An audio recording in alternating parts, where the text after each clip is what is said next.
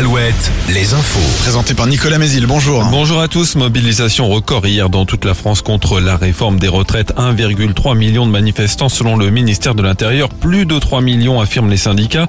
Ils étaient 26 000 à défiler en Maine-et-Loire, 16 000 en Vendée. L'intersyndicale appelle à deux nouvelles journées de mobilisation. L'une samedi, l'autre le jour de la commission mixte paritaire qui réunira députés et sénateurs autour du texte, probablement mercredi prochain.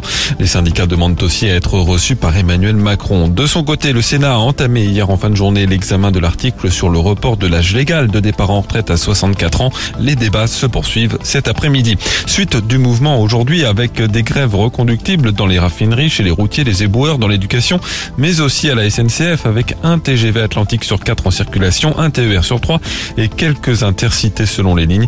On défile aussi de nouveau aujourd'hui qui est aussi la journée internationale des femmes à La Roche-sur-Yon, Segré, Saumur, Cholet et Angers. Le collectif du 8 mars propose lui plusieurs événements à Angers, un village féministe cet après-midi près du musée Pincé et une manifestation au départ de la place du ralliement à 18h.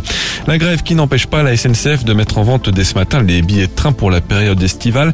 Les premières places TGV, Intercité et Ouigo peuvent être achetées pour la période du 8 juillet au 3 septembre.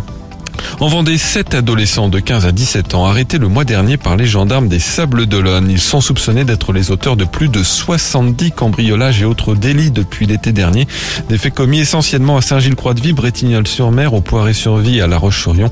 Ils seront jugés au mois d'avril. Et un forum job d'été ce mercredi à Saumur. 250 offres d'emploi saisonniers proposées par une vingtaine de recruteurs dans différents domaines. La restauration, l'assistance téléphonique, la propreté, l'animation ou encore les services à la personne. C'est tout l'après-midi au pôle régional mutualisé de formation du Saumurois. Le foot Angesco s'enfonce dans la crise. L'entraîneur Abdel Boisama a démissionné hier après des propos sexistes tenus devant les joueurs en soutien à Elias Chetty, poursuivi pour agression sexuelle. Il fait aussi les frais des résultats sportifs du club, toujours dernier de Ligue 1. La dernière victoire en championnat remonte à la mi-septembre. Sur les terrains, match décisif pour le PSG qui doit gagner ce soir à Munich. Huitième de finale retour de la Ligue des Champions. Les Parisiens avaient perdu 1-0 à l'aller. Enfin, le temps, une perturbation va nous donner de la pluie, plus soutenue cet après-midi avec euh, un vent assez fort jusqu'à 80 km heure et des maxi en nette hausse de 12 à 15 degrés.